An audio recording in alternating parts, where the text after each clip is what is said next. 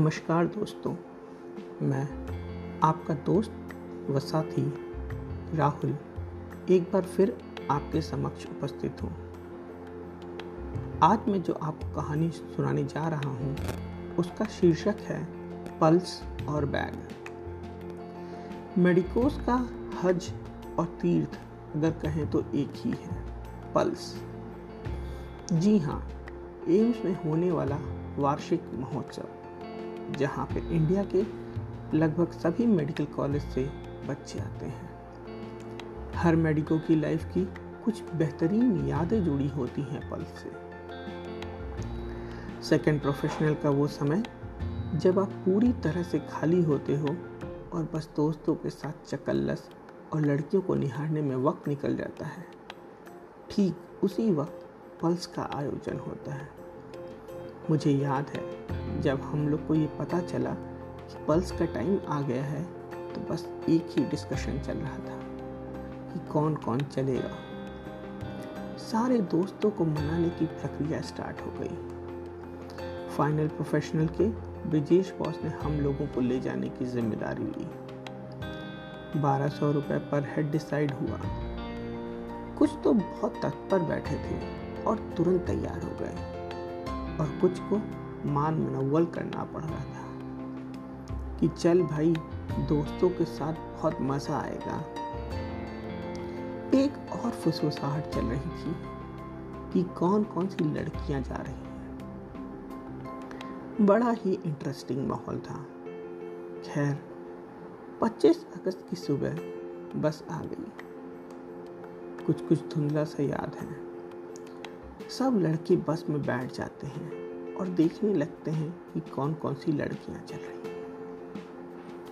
बहुत ही पुलकित और प्रसन्नचित होकर सभी लोग स्टेशन पहुँचते हैं और गोमती एक्सप्रेस में जनरल सीटिंग में बैठ के जाते हैं।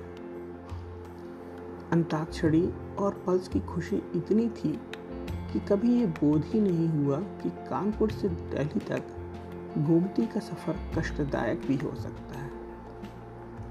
खैर, मन का कौतूहल अब धीरे धीरे थकान और भूख में तब्दील हो रहा था। अब सब लोग ऑटो में बैठ के एम से पहुँच चुके थे। अकोमोडेशन की लड़ाई चल रही थी। लड़कियों को बड़ी मुश्किल से जीएच में और लड़कों को वहाँ से दो किलोमीटर दूर एक अपार्टमेंट में ठहरना था। सूरज ढल चुका था। सभी लोग हल्का नाश्ता करके अपने अपने अकोमोडेशन को प्रस्थान करते हैं। कटियार भाई अपना रास्ता भटक जाते हैं। फ़ोन पे बार बार बोल रहे थे कि ओवरफ्लाई ओवरफ्लाई के नीचे हैं। बड़ी मुश्किल से तो ये समझाया कि भाई ओवरफ्लाई नहीं फ्लाई ओवर बोलते हैं और रास्ता किधर से है। खैर, दो कमरे में पंद्रह से बीस लड़के आराम से ज़मीन पर पड़े गद्दों पे पसर जाते हैं। धीरे धीरे एक दूसरे से गपशप करते सो जाते हैं। और फिर एक घंटे बाद कटियार भाई चिल्ला उठते हैं। कौन है बे? चोर। सबकी आँख खुलती है और देखते हैं कि एक व्यक्ति कमरे में घुस रहा है। फिर वो सकपका के बोलता है कि चोर नहीं, डॉक्टर हैं भाई। शायद किसी दूसरे कॉलेज का कोई स्टूडेंट था। खैर, अगली सुबह सेल में लिए गए जीन्स और टी शर्ट में तैयार सभी लड़के वेन्यू के लिए प्रस्थान करते हैं। वहाँ का माहौल अपने आप में ही कातिल था।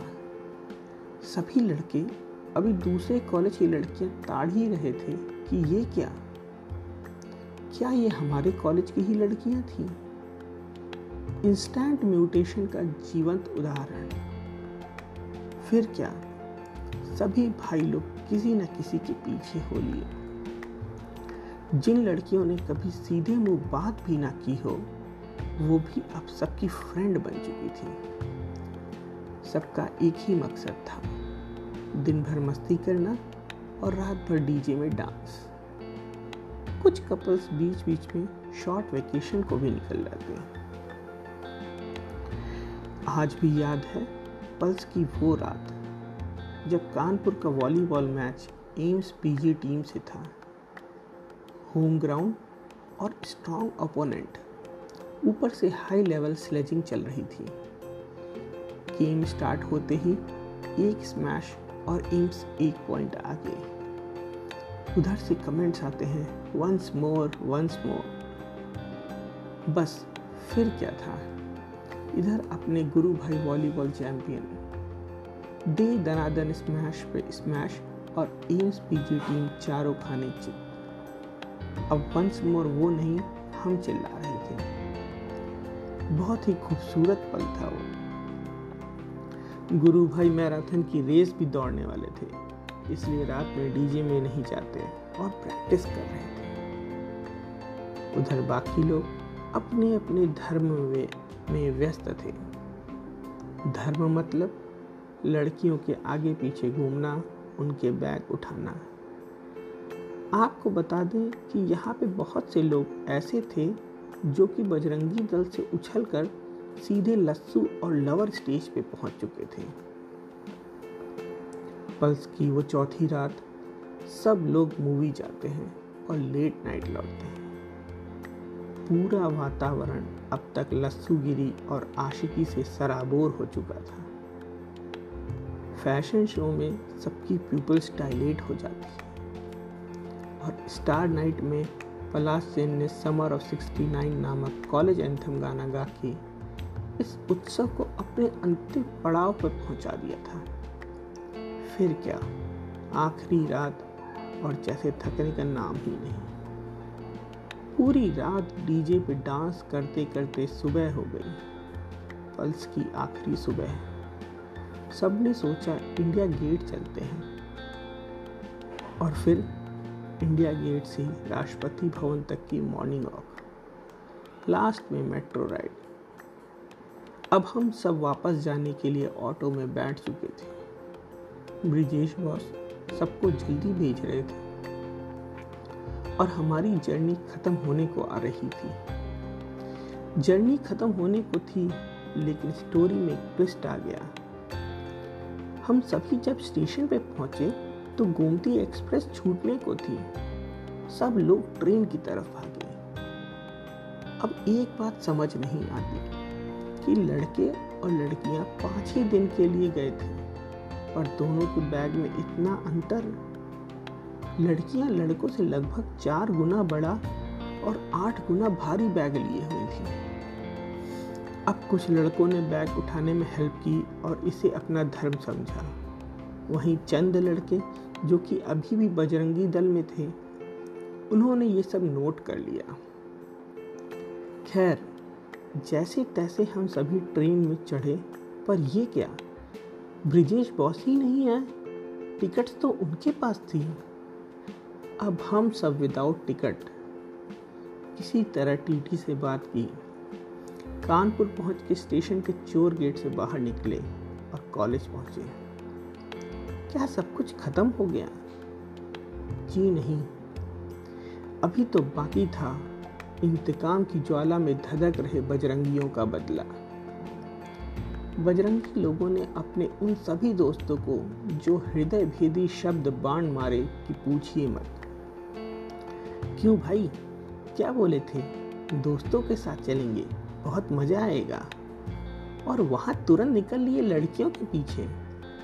उनके बड़े बड़े बैग ढो रहे थे। यहाँ दोस्त एक गिलास पानी मांग ले तो बोलोगे कि हम तुम्हारे नौकर हैं। और वहाँ कूली बने फिर रहे थे। ये बान उन लोगों के लिए और घातक थे, जिन्होंने पल्स में बजरंगी से लस्सू और लवर गैंग में सीधे जंप मारा था। खैर दोस्तों के ताने और पल्स की हसीन यादों के साथ दिन कट रहे थे। तभी एक दिन एक बजरंगी, जो सबको ताने मार रहा था, वार्ड में लसते हुए पाया जाता है। बाकी बजरंगी भी आगे जाके बड़े बड़े लवर बॉय वाले कांड करते हैं।